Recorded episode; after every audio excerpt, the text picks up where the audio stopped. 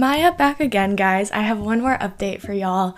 My Take now has a Patreon. I'm trying to expand the My Take community and also expand my earnings a little bit by creating a Patreon. We have three tiers, and in the top tier, we're actually starting a My Take book club. So, anybody who joins, we're going to be reading a book together a month, and there's going to be monthly live streams and Discord benefits. So, I'd really, really, really appreciate it if you could go check it out. The link is in the show notes.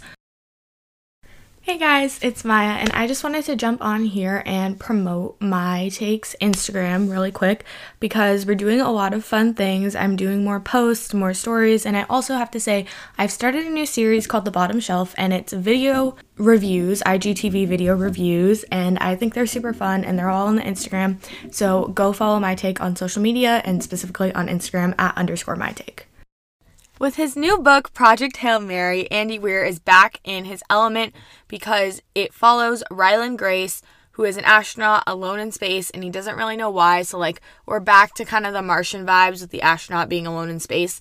But we do know that Ryland is in space because he's trying to save the world from certain destruction because of this thing called astrophy or astrophagy, astrophagy, astrophy, astrophagy. Oh, fuck. Okay, astrophy. That's how I've been saying it in my head. That's probably not how I'm going to say it, but I'm going to say it that way. Anyways, basically, it's this plant that is eating up the sun's energy and cooling down the sun, which has drastic, terrible impacts on the world and Earth. And so Ryland was supposed to have two other crew members, but they're dead, so he's all alone. And I think that, like I said in the beginning, this is kind of what Andy Weir does best people alone in space. So I liked this book better than I liked Artemis, but not as much as I liked The Martian because I think that has to be his best book. But I was very happy when my mom finally bought it for me because this book is literally 30 fucking dollars and I was like I cannot justify spending $30 on a book, especially cuz it came out around the similar time that the Anthropocene Reviewed came out, and the Anthropocene Reviewed was also $30. And I was like, I cannot justify spending $60 on just two books. So my mom finally bought it for me, and I'm very excited to talk about it.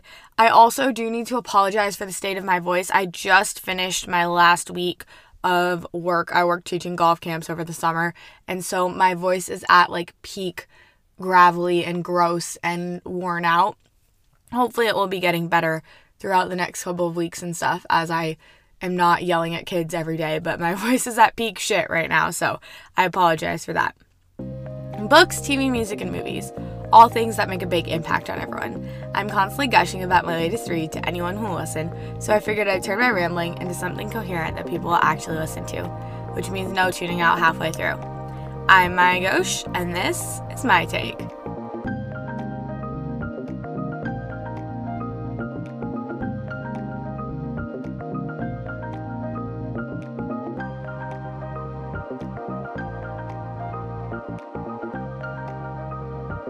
So, as always with a book, we're going to start with a little bit on the writing. And the writing was very good, very classic Andy Weir, which means we have a sarcastic narrator with lots of dry, witty humor.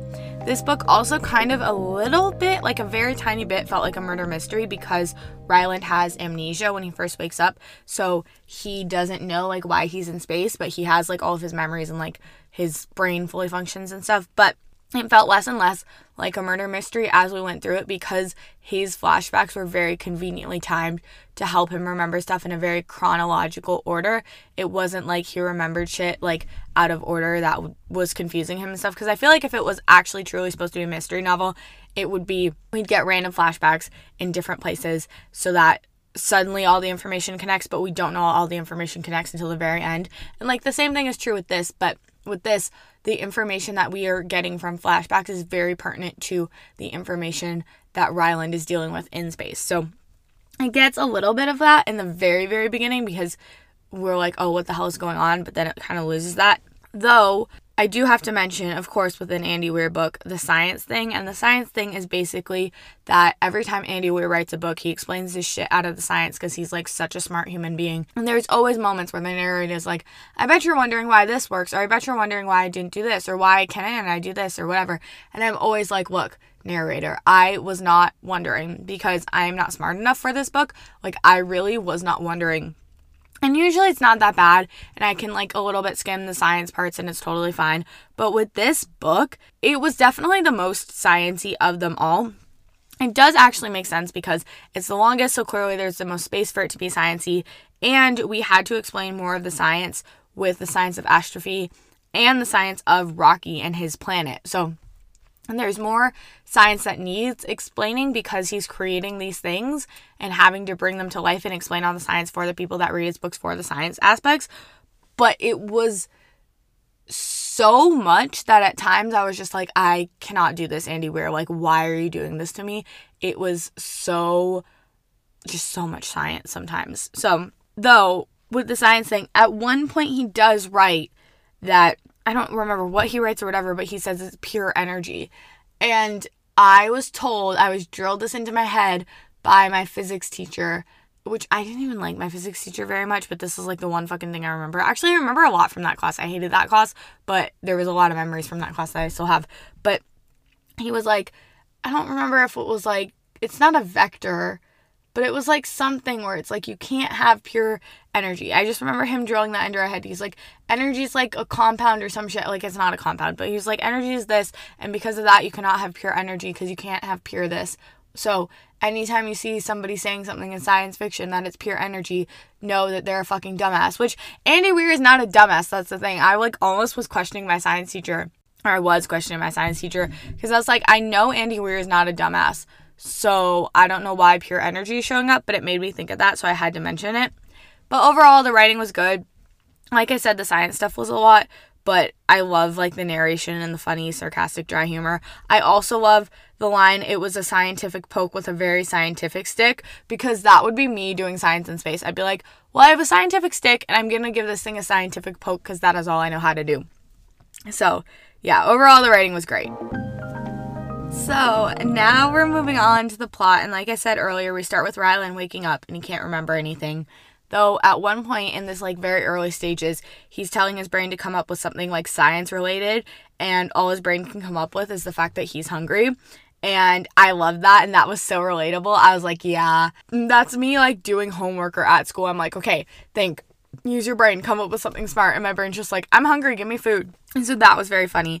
But like we do see in these early stages how smart he is because he's trying to survive in space, not knowing why he's in space and not even knowing where the fuck he is in space because we find out he's by like Tau and he's not even by Earth. So we see him having to like use the resources that he has to figure this out with like no human contact and nothing. And I could not survive this because I'm not smart enough, but also I would like just cry. I'd be like, I don't know how to figure this out. Like, I just, yeah, it would suck.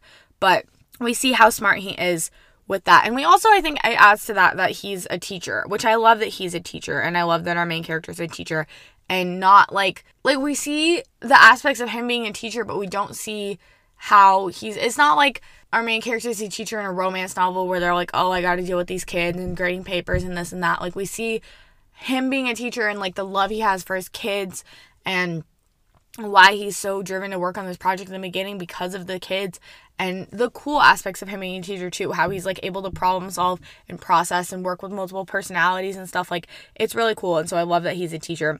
And i think that also does come into play a little bit in the beginning with him like figuring his shit out because he has to adapt to so many situations being in a classroom that like it must have been easier for him to adapt because he's not like a scientist that's lived in a very confined academia setting his entire adult life. So I love that he's a teacher. We also see how he gets to be kind of the, one of the first people to ex- like explore and experiment on this sample of astrophy from the Petrova line, which is insane because he's really just a nobody. Like it's very kind of chosen one vibes with like his life on earth because we see how much he does with astrophy but then he's such a dumbass that like we're so far down this project and people are like yeah well you're Stratt's number two he's like i'm not fucking Stratt's number two i'm just here i'm a nobody i'm like dude you were a nobody and then Stratt plucked you out and now you're her number two and you've done so much. You figured out the life cycle. You're like running all these experiments. Like, if Stratt did not need you, she would cut you loose. We have seen that time and time again with that woman. So clearly, you're not a nobody. So it definitely was like very, very chosen one vibes. And I was almost kind of okay with that because, like, he literally is set up to be alone in space. Like, that's the premise of the book. So, like, he can have a little bit of a chosen one life. That's cool. Which also, speaking of Stratt, I my favorite Stratt moment in this book was when she gets sued over intellectual property and she shows up and she's like I'm just here as a courtesy. Here is this pardon and that pardon and this resolution and that resolution and all of these different paperwork signed by all of these different important people saying I can do whatever the fuck I want and you're really trying to sue me over intellectual property. Like I loved it so much. I also was suing her over fucking intellectual property. Like it's going up into space for three more people to use it. It's not like she's broadcasting it to the entire fucking world. Like it was so dumb. And I love how Stratt just walked in there and was like, here's the documents you need to prove that I can do whatever the fuck I want. Bye. And I can imagine her like I wish she would have flipped somebody off too cuz it was so good. I love that scene. In my head she's like flipping people off as she's walking out and I'm like flipping nobody literally off as I'm doing that. That's why that came to my mind because I don't know. I'm like flipping my computer off now. Okay, this is taking a turn. Moving on to other things that happened on Earth we do a whole bunch of purposeful climate change to slow down the effects of astrophy, which is actually very interesting how it's like the take on it that Andy Weir has because this is a dystopia, but it's a dystopia in a completely different way because now I feel like a lot of dystopias coming out can use climate change and like have been using climate change to be like the basis of the destruction of the world. And he's like, no, no, no, no, no. Climate change actually ends up being good because we get astrophy instead. Which like clearly I'm not trying to propose propose be a proponent of like anti climate change or whatever. Like climate change is real. The earth is warming. We need to do something about it. I'm very much a believer in science. But it was just funny that that was a thing and then we were like doing purposeful climate change. Like it was definitely really interesting. And then we have to see also like that's the thing i really actually liked the earth part of this i liked the logistics of it and figuring it out like that was really cool because i liked seeing how Stratt has to make all these decisions including paving the sahara desert with solar panels to breed astrophy and then the biggest earth thing is the fact that nine days literally nine days before launch the explosion kills the two people which means that ryland has to go but he doesn't want to go. So Stratt literally puts him in jail and drugs the shit out of him so that when he wakes up, he won't remember Stratt drugging drugging the shit out of him. And so he won't try and sabotage the fucking thing. Like that was insane to me. I mean, I don't put it past Stratt, clearly, like that makes sense for her character, but the fact that Ryland didn't step up and the fact that that is how we got to that point, like insane. Complete insanity. I loved it and I was here for every minute of it, but it was complete insanity. So that's kind of all I have to say on Earth. Now moving up to like Rocky in space, Rocky in space, Ryland in space. The fact that he has to like bury his crewmates, like I was sad even though I didn't know them and like seeing his emotion and seeing the reality of the situation of like he's fucking alone was very scary and very sad. And then the fact that it's a one way trip. Like, I didn't really believe he was going to die, but I believed the gravity of the situation that it was a one way trip, you know? Like, it was just a lot of emotions in that very beginning phase with like him being alone and him having to bury his crew and it being a one way trip. It was just like, it was a lot.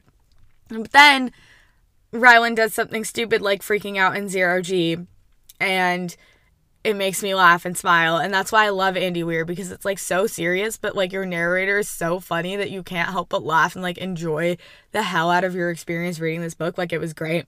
And then we see Rocky's ship and he sends like the little bursts back and forth until they finally decide to meet up, which was such like online dating but in space, but it's like online dating without a picture. Like he didn't know if Rocky was hostile or not. So I was definitely a little like scared but then it again becomes funny because he has to like chuck a chunk of his hole at uh, Rocky's ship so that Rocky can build the tunnel.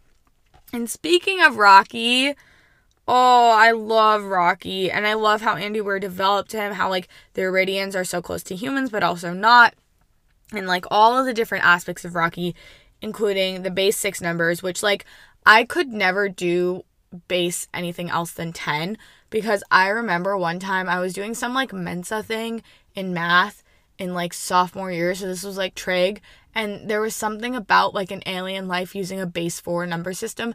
And I could not wrap my head around it. So the fact that Ryland gets onto it very easily is like insane. Like like I just I couldn't do another number system and I couldn't write another number system. So props to Andy. But the basics number system, the fact that Iridian C was sound and not light, which was very cool. And I appreciated the dynamics of like them figuring out communication because of the fact that Iridian C was sound and not light.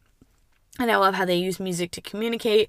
And I love how Ryland uses the software to figure out like how to like like they figure out how to code his language basically because I would never do that. I would just die because I would never figure out how to communicate with Rocky. Once again, like I am not smart enough to be an astronaut.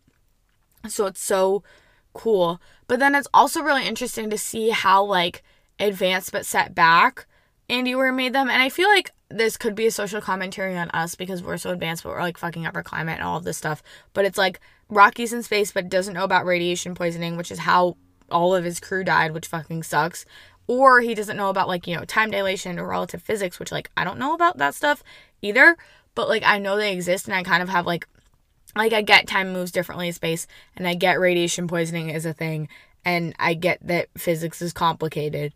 And I like have heard of Einstein's theory of relativity or relativity or whatever, right? So it's really interesting to see like their knowledge base compared to humans and I feel like that actually like like I said could be a social commentary on like how we have all these answers for like space travel and this and that, but like people are still dying of preventable diseases and more maternal mortality rates are still super high in a lot of countries that do not need to be super high and stuff. So it's definitely really interesting the way that played out. I also love that Rocky is this like kick-ass engineer and he can always make things like that. Feels like it would be super helpful in space and like clearly it does become super helpful for Ryland in a lot of things. And it's just like it's so cool all the little things about Rocky. Like they need someone to watch them sleep, but they don't sleep a lot of time and they weigh a ton and live 689 years and like have this really disgusting way to eat and like don't want to watch people eat cuz eating's not like a, a pleasure thing for them. It's like a like have to do this for them. So it's just like Andy Weir did a really really good job developing Rocky and making Rocky and doing alien life in a way that's interesting and far fetched, but not so far fetched that it's believable, or not so far fetched that it's not believable, but not so far fetched that it's also like not. Where am I saying? Basically, it's like far fetched enough, but still believable, which I really appreciate. And then we meet Rocky and Rocky moves in. It really is like they're in a relationship because like we do the blind dating and the like texting back and forth with like the signals and then they meet up in the tunnel and now Rocky's like moving in with all of his shit. And Rocky says that he has fuel to get Ryland home, which, like I said, I never believed in it being like a one way trip and the fact that Ryland was going to die, but I also never believed that he was going to get home. Like, I had a feeling they were going to be tied together for a while. You know, like, I didn't think it was going to be Ryland returning home being victorious because we've seen that with Mark Watney and The Martian, and we've seen like Jazz have a very like happy arc in her home planet. So I thought this time he was going to actually have somebody maybe not stay in their home environment but still be good. So there's that. Then they explore Adrian, and Adrian has a sample that has life in it. So Astrophy has a predator, which is so cool. Though they have to get a new sample, and there's like a bunch of issues with Thrust because all of the Astrophy get horny and leave when they get so close to Adrian.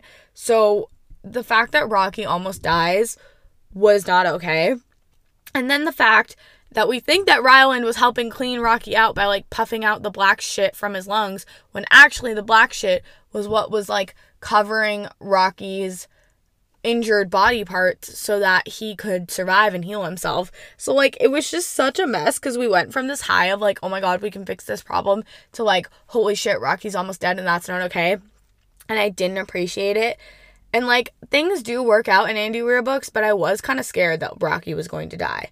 But he doesn't. Um and they finally get Taumoeba in action. But of course, because it's an Andy Weir book and anything that can go wrong will go wrong, the Taumoeba have to get into the fuel supply. So we're a little bit fucked and we have to steal the beetles, which requires this big EVA.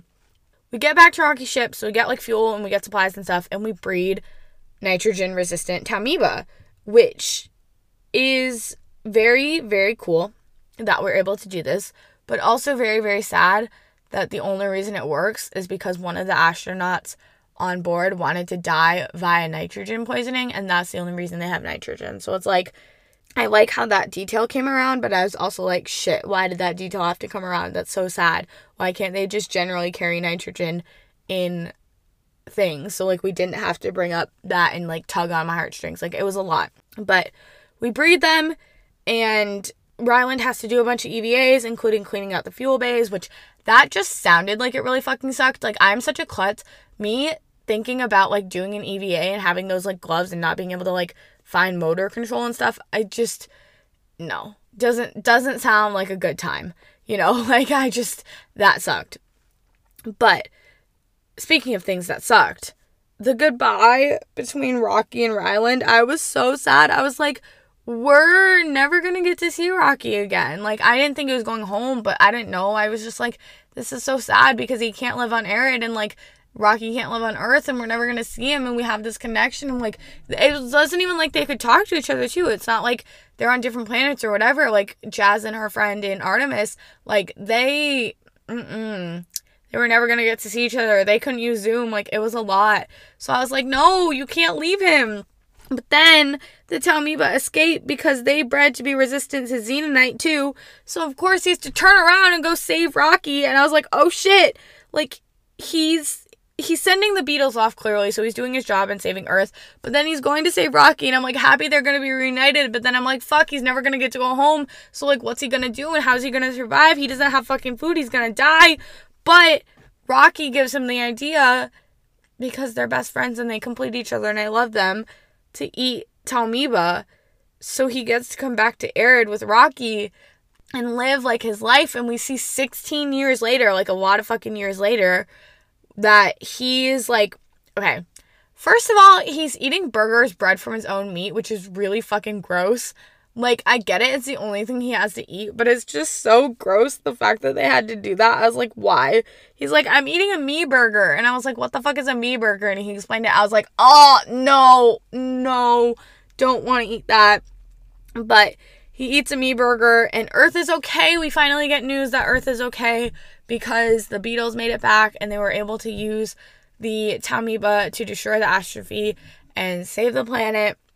And the sun is bright enough.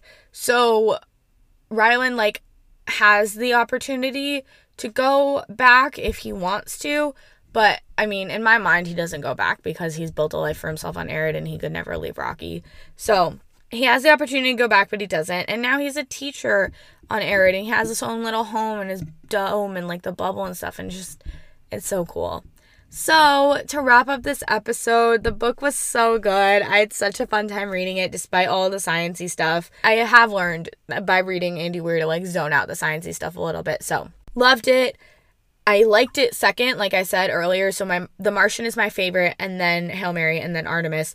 But I did like this book really in the middle was kind of like slowing me down, but then in the end definitely picked up with like finding the predator and all this stuff. And then I loved how it ended with him and Rocky and him living his life on Erid. Like that was so cool and so cute, and I loved it so much. And I'm kind of sad that it came out recently because I can't wait to see what Andy Weir does next because I love his books. And I feel like every time I read one of his books, I want to go reread The Martian because I loved The Martian so much. So maybe I'll do that. But oh, speaking of, I never plugged these. I have episodes on The Martian and Artemis by him. So if you want to go check those out, you can. It would be easiest to find them on my website website um mytake.weebly.com or weebly.mytake.com, one of the two of those. It's in the description of this episode. It's in my Instagram bio. Like, if it's a social channel or something like to me, like it has it there. But be easiest to find those there because I have a list of like all of my episodes, and so you can just click them and there's the link to them. So check those out if you want to. And if you haven't read his other books, read his other books and then go check those out because they're amazing.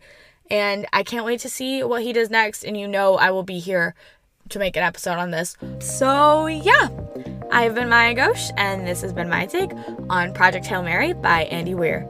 Thanks for listening. So, we're kind of a one woman show here at My Take, so the credits are not going to be very long. This podcast is produced and edited um, by me. I do all of my own social media. The only person I really have to thank is one of my great friends, Paris, who did the music that is in the intro and that you're listening to now. So thank you, Paris, and thank you all for listening. You can reach me at underscore my take on Twitter and Instagram. And please leave a rate or review wherever you listen to this podcast. That helps a ton. So, yeah, thanks for listening.